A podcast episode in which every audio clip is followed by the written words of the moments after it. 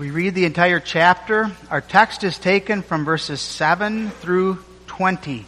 We're not going to reread that section, but we pay careful attention to especially the middle of the chapter as that pertains to the text for the sermon this evening. We hear the inspired, infallible word of our God. And Joseph was brought down to Egypt, and Potiphar, an officer of Pharaoh, captain of the guard, an Egyptian, bought him of the hands of the Ishmaelites, which had brought him down thither. And the Lord was with Joseph, and he was a prosperous man. And he was in the house of his master, the Egyptian.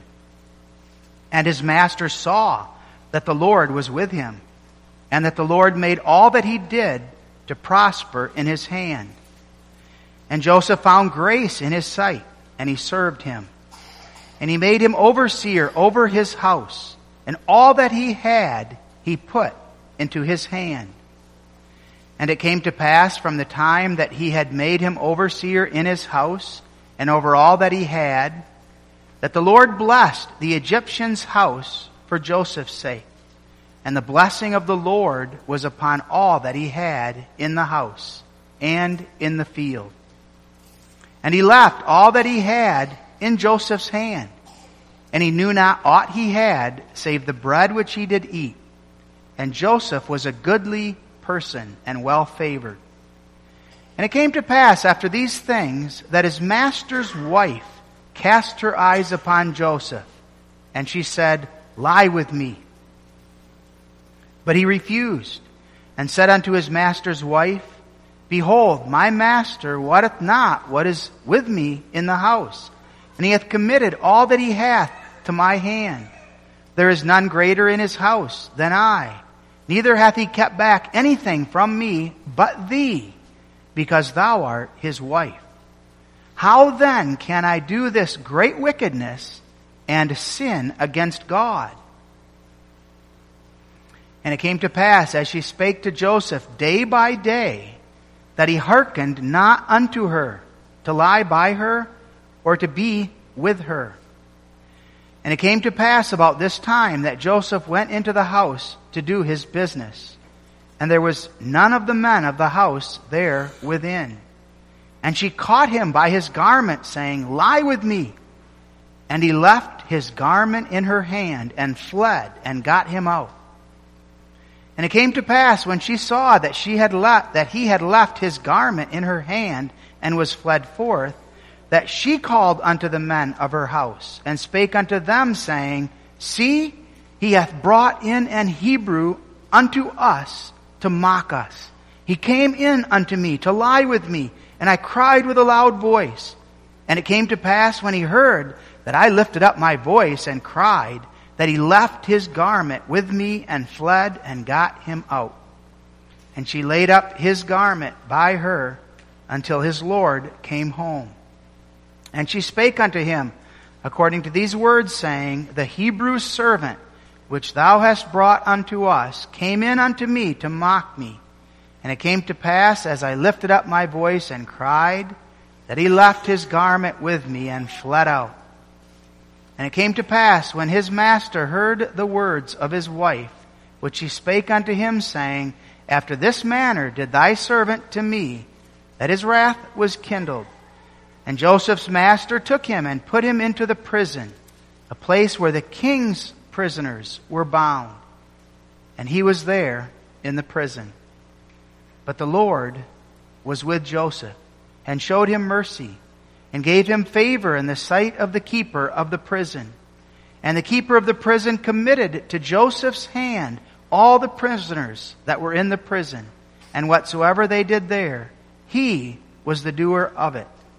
The keeper of the prison looked not to anything that was under his hand, because the Lord was with him, and that which he did, the Lord made it to prosper. We read God's word that far. May God bless his word to our hearts. You children know this history. Joseph was sold by his brothers into Egypt. Joseph was a believer that God was the rewarder of them that diligently seek him. And Joseph maintained faith through that intense trial, a faith that displayed itself in the face of temptation. He was in the midst of an ungodly environment, and easily Joseph could have been consumed and overwhelmed with the sinfulness of the lusts of the world that was present in Egypt. We find Joseph standing faithful by God's grace. And Joseph serves as an example to all of us, especially to our youth. Joseph lived in an adulterous, pagan society, as we do. Joseph maintained chastity through his trust in God.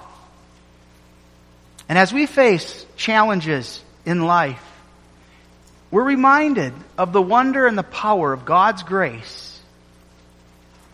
You can remain faithful, and you must remain faithful, and you will by God's grace, as did Joseph.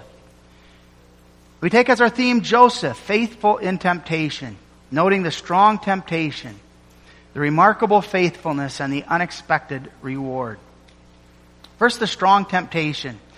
This familiar history records that Joseph was sold into Egypt to Potiphar. Potiphar was an officer of Pharaoh. He was the captain of the guard. And he would be similar to the chief captain of the bodyguard. So at a position similar to that of the secret service. President Biden's bodyguards. And this man now was overseeing those bodyguards. So that he had a very prominent and a very important position to maintain. A position that took him away from the home often because it was his responsibility to watch over and to be present with the Pharaoh. God did not send Joseph anywhere. We see here God's providence as the brothers sell Joseph to the Ishmaelites, and the Ishmaelites now sell Joseph to this Potiphar. God ordaining that this man would be his Lord and Joseph would be servant to this one. Now Potiphar soon saw in Joseph significant gifts and evidences of God's blessing. Isn't it striking that Potiphar himself says, verse 3, his master saw that the Lord was with him. Potiphar could see there's something different about this young man. God is with him. How did Potiphar know that Joseph's prosperity was because of God.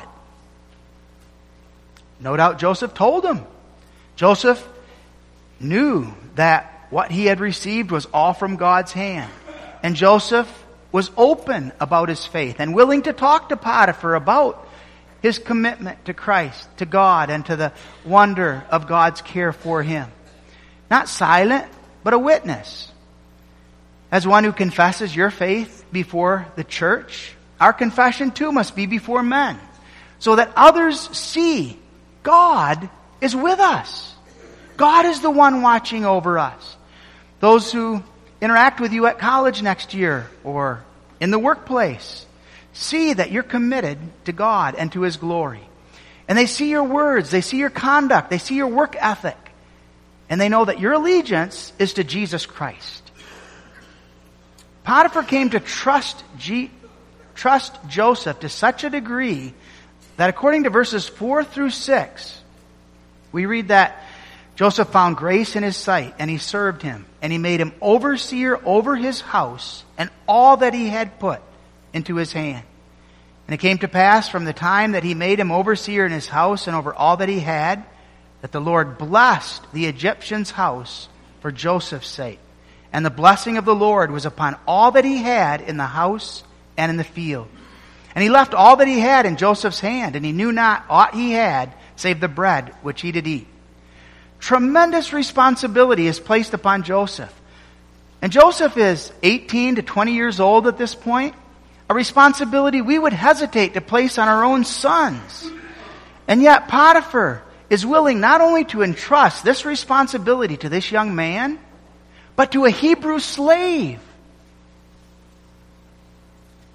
This is a remarkable testimony to the diligence and the faithfulness that God worked in the life of Joseph. Christian young men and women must be responsible, hardworking, They must be a witness to their employer. It must be evident that they are laboring and working for a higher motive than merely money. They serve God. And Joseph here is a good representative of what we as young people ought be.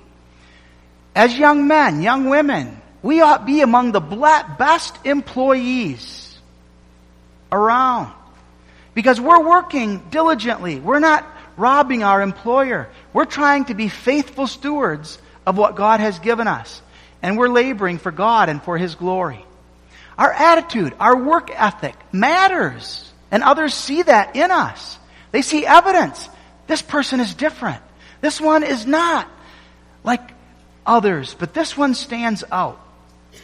In a day and age in which young people are seeking to be lazy, showing up late to work, on their phones, and as a result often losing their jobs, you need to stand out as those who represent God in this world as Christians. As you represent God, the question is, what will they think of Christ? As they see you, as they see me, and as they know that we're Christians by profession, that we attend Christian churches, what will be their conclusion? Will it be that they say that they're Christian, but their walk sure doesn't show it? Or will it be that they see in you evidence that you are those who walk with Jesus? If we profess to be Christians, but then are lazy, are using foul language, are constantly talking about godless entertainment, what kind of a witness are we sending forth?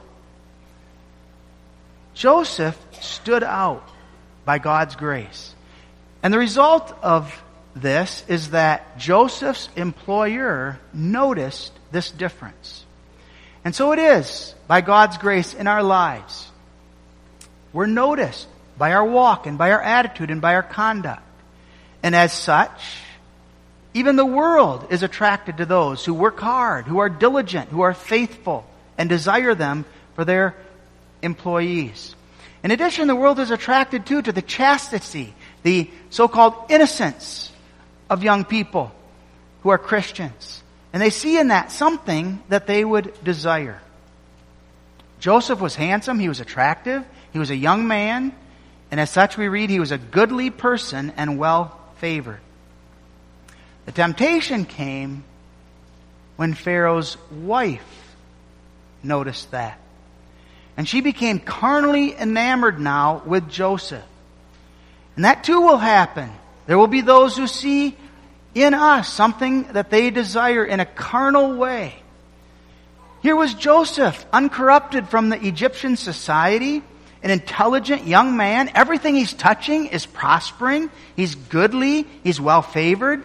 And Potiphar's wife now throws herself at Joseph. She already had a husband. Now she wanted Joseph. Even you little children know that's wrong. God has ordained that one man, one woman marry. And if a man has a wife, then that man may not pursue another woman. If a woman has her, a husband, she may not pursue another man. Potiphar's wife wanted Joseph along with her husband. And so she throws herself at Joseph at a time when Joseph is a young man, his sexual desire is strong. The strength of these desires can be so strong at times that they're well nigh irresistible for young men. If a young woman shows interest and makes herself available for sexual advances, most young men would eagerly comply. And on top of that, we have here an accomplished seducer, a treacherous woman who would do everything in her power to realize her sinful lusts. Notice from the text that she says to Joseph, Lie with me. Joseph refuses her, but she continues to pursue him so that she makes his life miserable. Day in and day out, she's watching for him. He's watching himself extremely carefully. He's conducting himself in a manner that is upright, not wanting to be alone in the house, trying to take precautions. And yet, finally, she catches him again. relentless she is in her pursuit of Joseph. She's not taking no for an answer.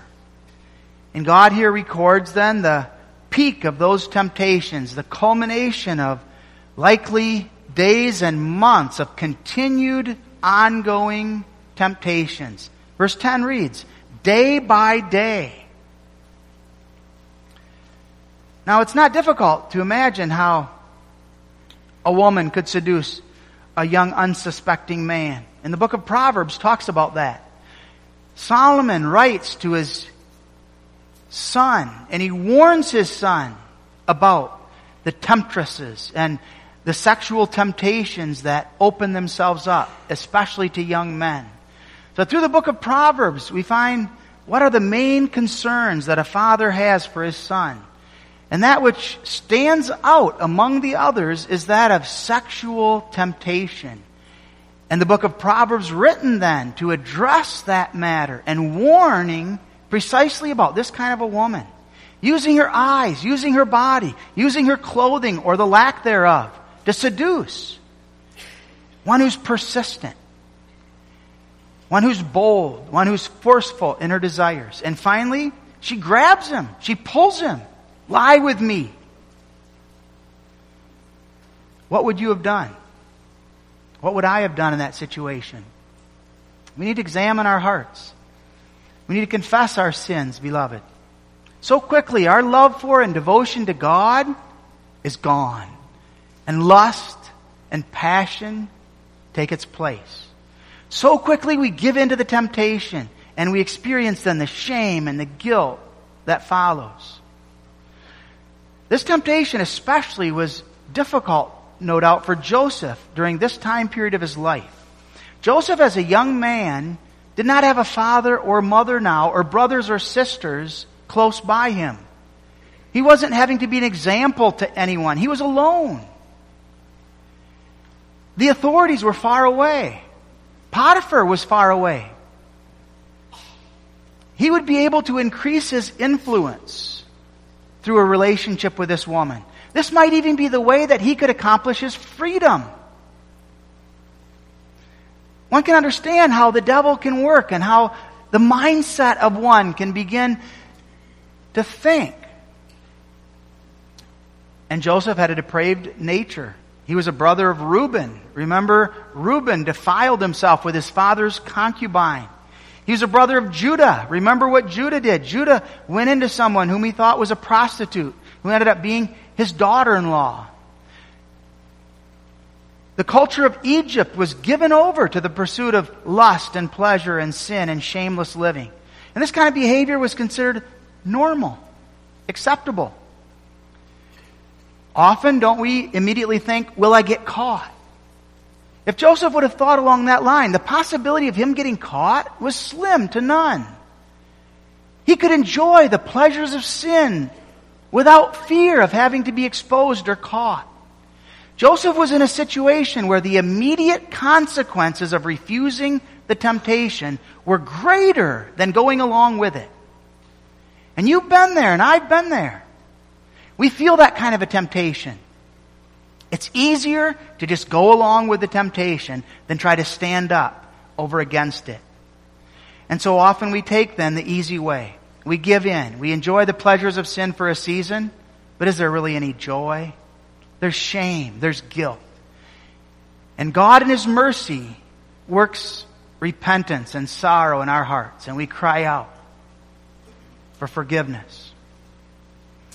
We live in a similar culture Though America is a Christian nation, sexual temptations abound. And it's normal for couples to live together before they marry. Husbands, wives, fathers, mothers shamelessly pursue pornography. They pursue that which is found in books, movies, internet, television. And the devil is relentless in the pursuit of that evil. He makes it so easy. We have smartphones. Click of the button and we're there. Snapchats that lure us in.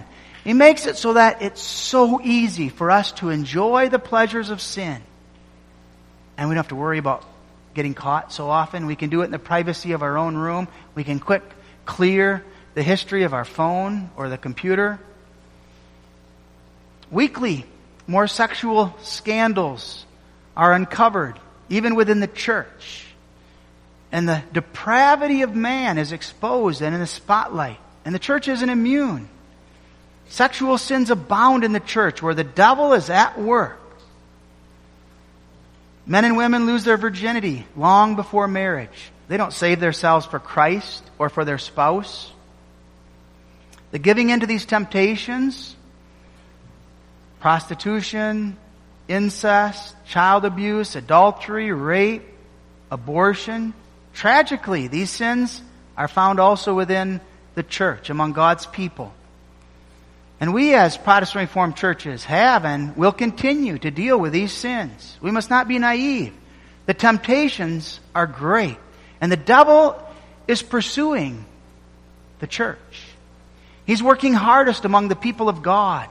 And he has no greater joy than to destroy marriages, to destroy families, up unrest, cause unrest in churches because of sexual sins that abound. He knows that strong families, strong churches are a threat to his work. And so he exerts tremendous pressure on us. Pressure on us as men, as husbands and fathers. Pressure on us as women, as wives, as mothers. If it were not for the constant grace of God, we would fall every day. We are such fools.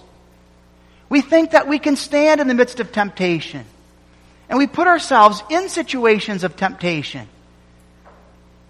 We have internet access, access on our phones. So sexual temptations are so quick and so easy for us to pursue. We have books laying around that we probably ought not have. DVDs, internet access that perhaps we ought not. And we allow our children access to it so that they too quickly can get caught up in this temptation. Sometimes we spend too much time in intimate conversation with members of the opposite sex. And we get ourselves in a situation where we are beginning to commit an emotional affair. We say no, but our behavior, our dress says yes. We say no, but then we're willing to go to a secluded area with a boyfriend, a girlfriend, and we play with fire. The devil is gleeful. Another has fallen. Joseph was innocent. Joseph stood faithful. He did not put himself in temptation. He did not bring it on. He did not encourage it with his flirting. And when it came, he resisted. And there are times we do the same. And we still find ourselves in a situation of being accused and wrongly treated. That too Joseph's history instructs us in. But beloved, we see here above all the power of God's grace. And we see the power of that grace in the remarkable faithfulness with which Joseph stood. Joseph said no, and he fled temptation. Again, what would you have done? What would I have done? He immediately says no. There's no delay in the face of fornication. Often to delay is to fall. His response is immediate. His response is firm. His response is kind. And his response is very brave. She, he knows how powerful she is. But his response is immediate. Again, an attractive woman throws her body at you. She wants you. Your dad and mom, they're not going to know about it. Your wife and children, they're not going to find out. Most likely, you can get by without, without getting caught. And so the excitement of the moment overwhelms you. Joseph resisted as a faithful child of God. And we pray for that grace. That in the midst of temptation, we respond without delay, promptly, firmly, with courage. Joseph showed that he was a faithful servant of God. He was a slave of Jehovah God. He would not be a slave to sin. He was a slave to Jehovah. And as a servant of Jehovah, he would serve his master, Jehovah. Now, the most striking thing of this is the clear motivation that Joseph gives. Joseph's motivation shames us.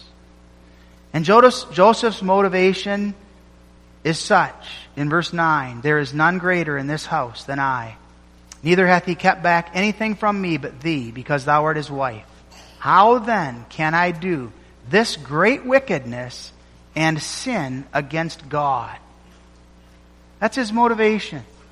Joseph didn't consider the consequences and make a decision based on self, selfish considerations. Joseph single heartedly had a desire to love God and to love his heavenly Father. His relationship to his God was so precious that nothing would stand in the way of it. He had been forsaken by his family, but he had Jehovah. And his relationship to Jehovah was precious. And because he loved God, he would be faithful. Because you love God, you refrain from temptation. You flee fornication. The issue is not, will my parents find out? The issue is not, are my parents watching? The issue is, what would God think of it? Is God watching? I stand before God. My covenant God who loved me from eternity, who gave his own son to die in my place. My God to whom I owe my all. He's the one before whom I stand. And he knows everything. He knows what I'm thinking. He knows the circumstances and situation. My love for God means so much to me that I will follow Him. And I don't even need my parents. I don't need my teachers constantly watching over me. Beloved, where's that motivation today? By God's grace, it's among His saints, in the hearts of His children. Today, many refrain from sexual sins purely because of the consequences. Rape, sodom, sodomy, child abuse, incest. It's going to get you in big trouble in the eyes of the state. And therefore, the fear of getting caught compels one to avoid it. The motivation of our society is go ahead, enjoy those things, just don't get caught. And therefore, pornography becomes such a huge business. Beware, beloved, pornography will lead to far more hardened sins. It always does. Guard your eyes. Don't allow your eyes to fall upon the filth of the world. Drink from your own cistern. Be satisfied with the wife whom God has given to you. And pray for grace to abstain if chastity is what's demanded as one who's single. In our day and age, safe sex is put forth as that which is fine so long as you don't get pregnant, so long as it's consensual, so long as there's no diseases involved.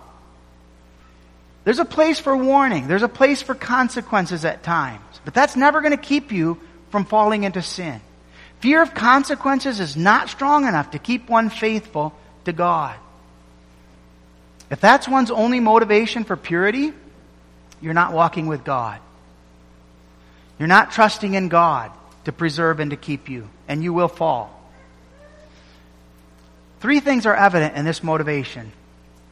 As we stand before God with a commitment to live new and holy lives, we need to challenge ourselves seriously to consider Joseph's motivation. And note these three things. First of all, Joseph loved his neighbor. That's evident here. Joseph's point is Behold, my master wotteth, that is, knoweth not what is with me in the house, and he hath committed all that he hath to my hand, but you, because you're his wife. Joseph loved Potiphar. Potiphar was a wicked master, but Joseph knew God's commandments, and Joseph knew the command of God to love one's neighbor. Out of love for Potiphar, Joseph would not touch Potiphar's wife. To do so would be an act of hatred against Potiphar, clearly forbidden by God. You love the husband of the woman who's making eyes at you so much that you refuse. And if necessary, you have to leave that job and go find a different job so that you're not in the face of that temptation.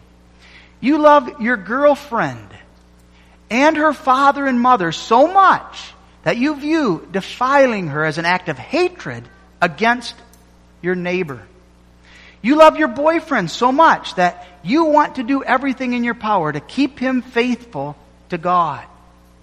You love your children so that you do everything in your power to keep them out of temptation. Love for the neighbor, first of all, is evident here. We love the neighbor. And we love the neighbor for God's sake. That secondly, love for the neighbor flows out of a love for God. Joseph loved God. That secondly is the motive here. He had one with whom he could stand. Everybody else had forsaken him. His brothers sold him into slavery. He spent lonely hours with God, his only friend. The friend that sticks closer than a brother. And now he was faced with this question. Knowing clearly God's will, would he forsake this one true faithful friend? Would he depart from Jehovah and go stand alone? Joseph loved the fellowship that he had with God. He lived in the conscious wonder of the love of God and that love for him. And he knew that physical adultery was only a symptom of spiritual adultery, a far more serious and greater sin. So great was his love for God and his enjoyment of fellowship with God that the idea of yielding to temptation wasn't even an option. It was an impossibility. How could I sin against God? I love God. He's given me a Savior. He's the one who preserves and keeps me. He's my friend.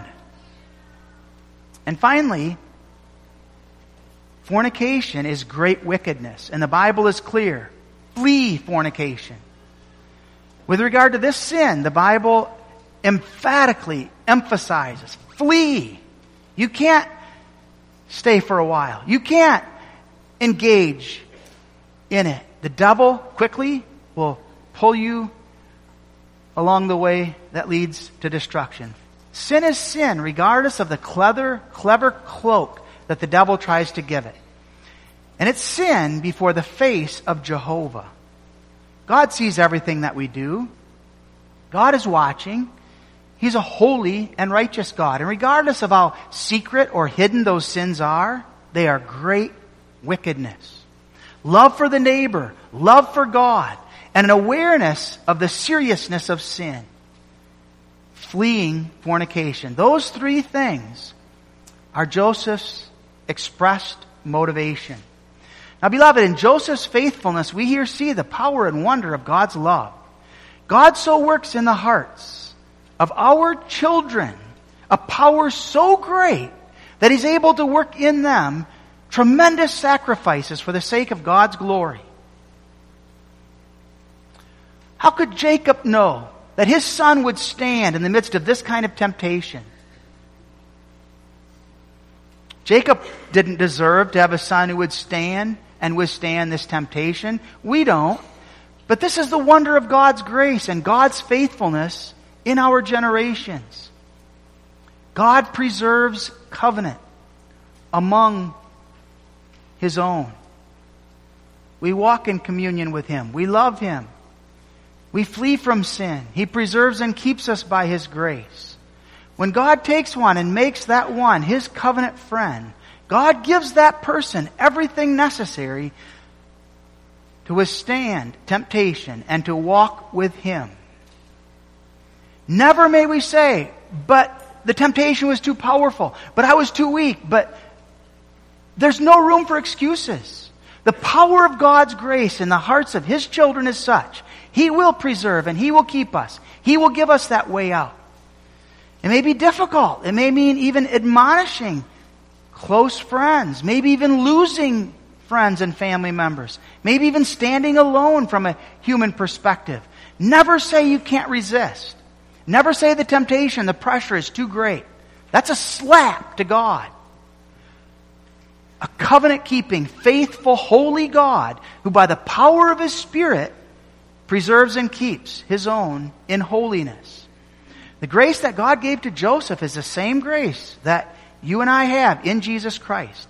And that grace is able to preserve and to keep His own. We must be close to that God, walking with that God. If we're running away from that God, we're not looking to Him for strength. We're then leaning on our own strength, and we will fail. Young people, you need to remember your relationship to God is the only thing that keeps you faithful. Your walk with God is your strength. The fact of God's presence by His Spirit is what will preserve and keep you. That's what preserves us in our marriage. That's what preserves us in our single life. And so we need to be in the Word, reading the Bible as God's love letter to us, setting before us strength and confidence in the face of temptation, praying for that strength to live in love toward the neighbor and toward God, and to know the horror of sin and to flee from it.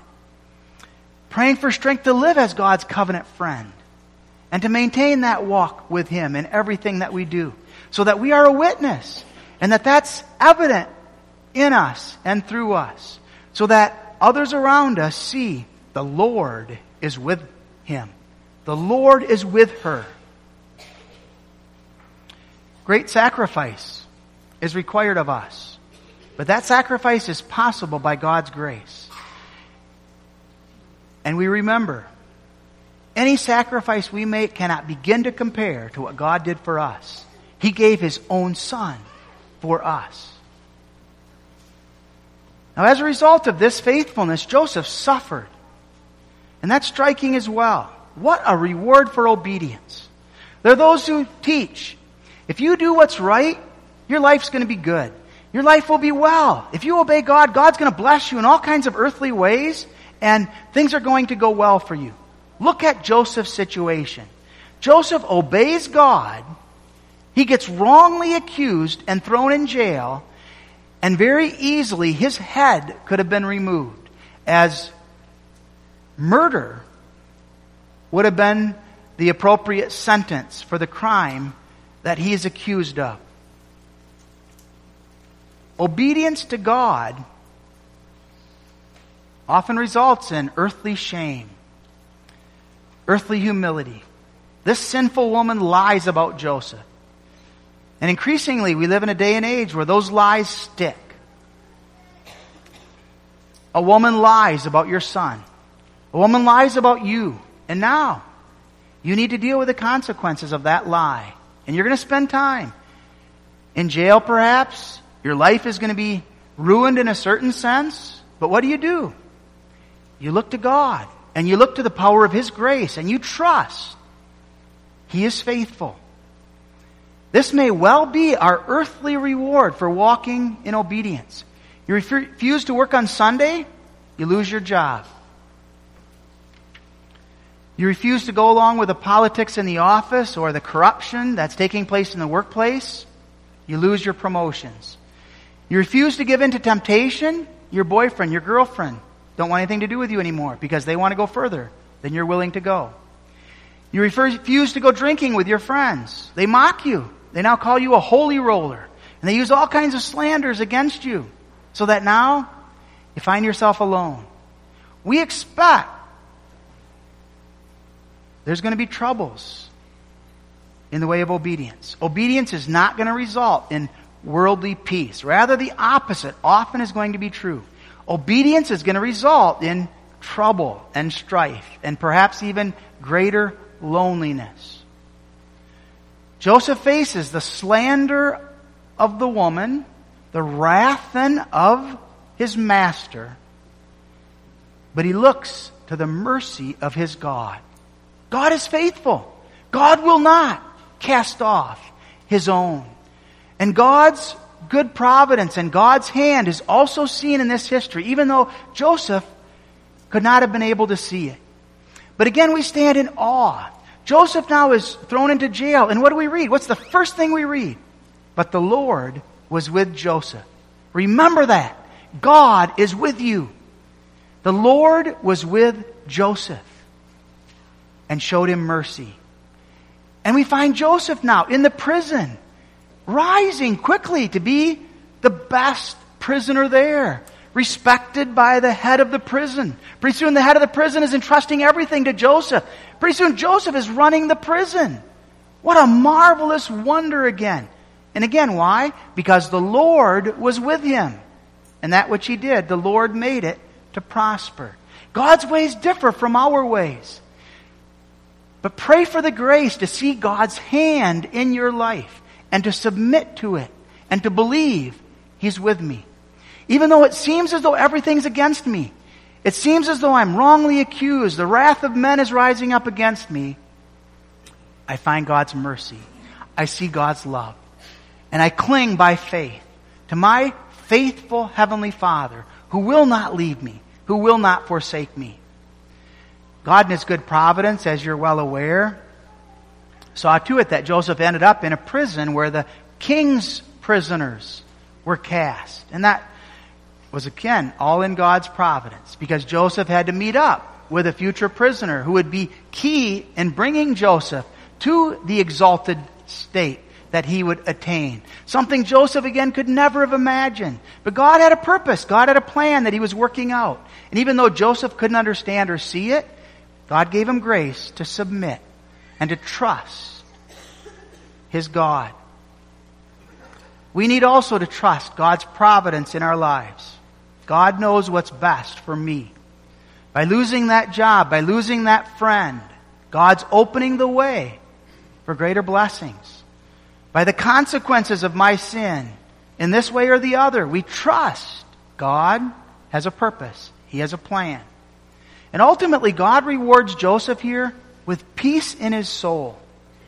Those who give in to temptation, as we well know, as we've done, don't experience peace.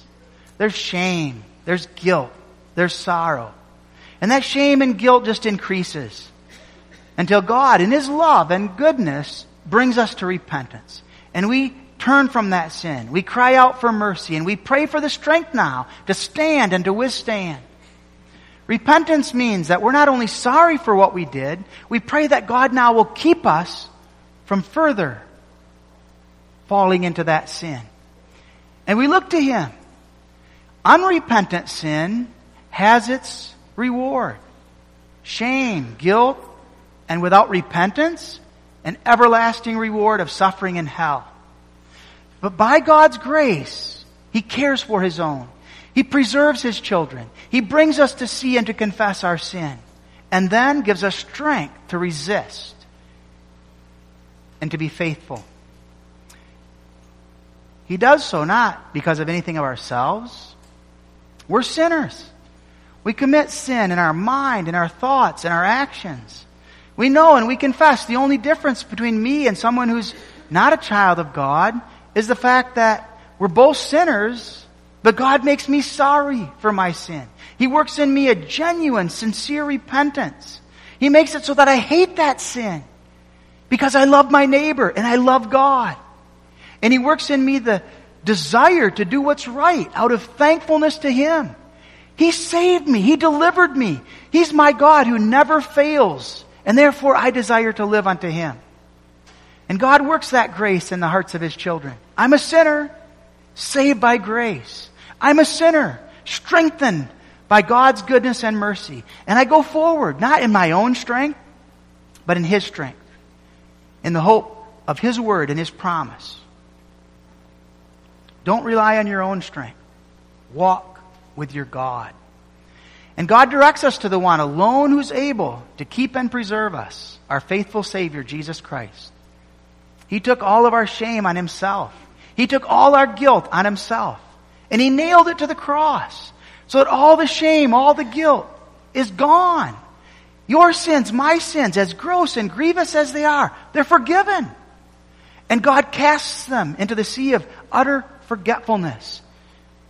And He works faith in our hearts by which we believe that. And we go forward as those who know and believe. God is faithful. I have a Savior who loves me with an everlasting love, who is my strength and my song. And He's the one for whom I live. Beloved young people, live out of your confession and trust that God will give you the victory. Amen. Our Father who art in heaven, strengthen us in the midst of the battle. The battle is fierce. We fail. Give us courage to stand and to withstand. And give unto us above all to know we have a faithful Savior in our Lord and Savior Jesus Christ, who will never leave or forsake us, who will not cast us off, but who forgives us in tenderness and in love, and who will preserve us unto that glorious eternal reward that is ours in the New Jerusalem. Preserve and keep our young people. May we be examples to them as adults. For Jesus' sake. Amen.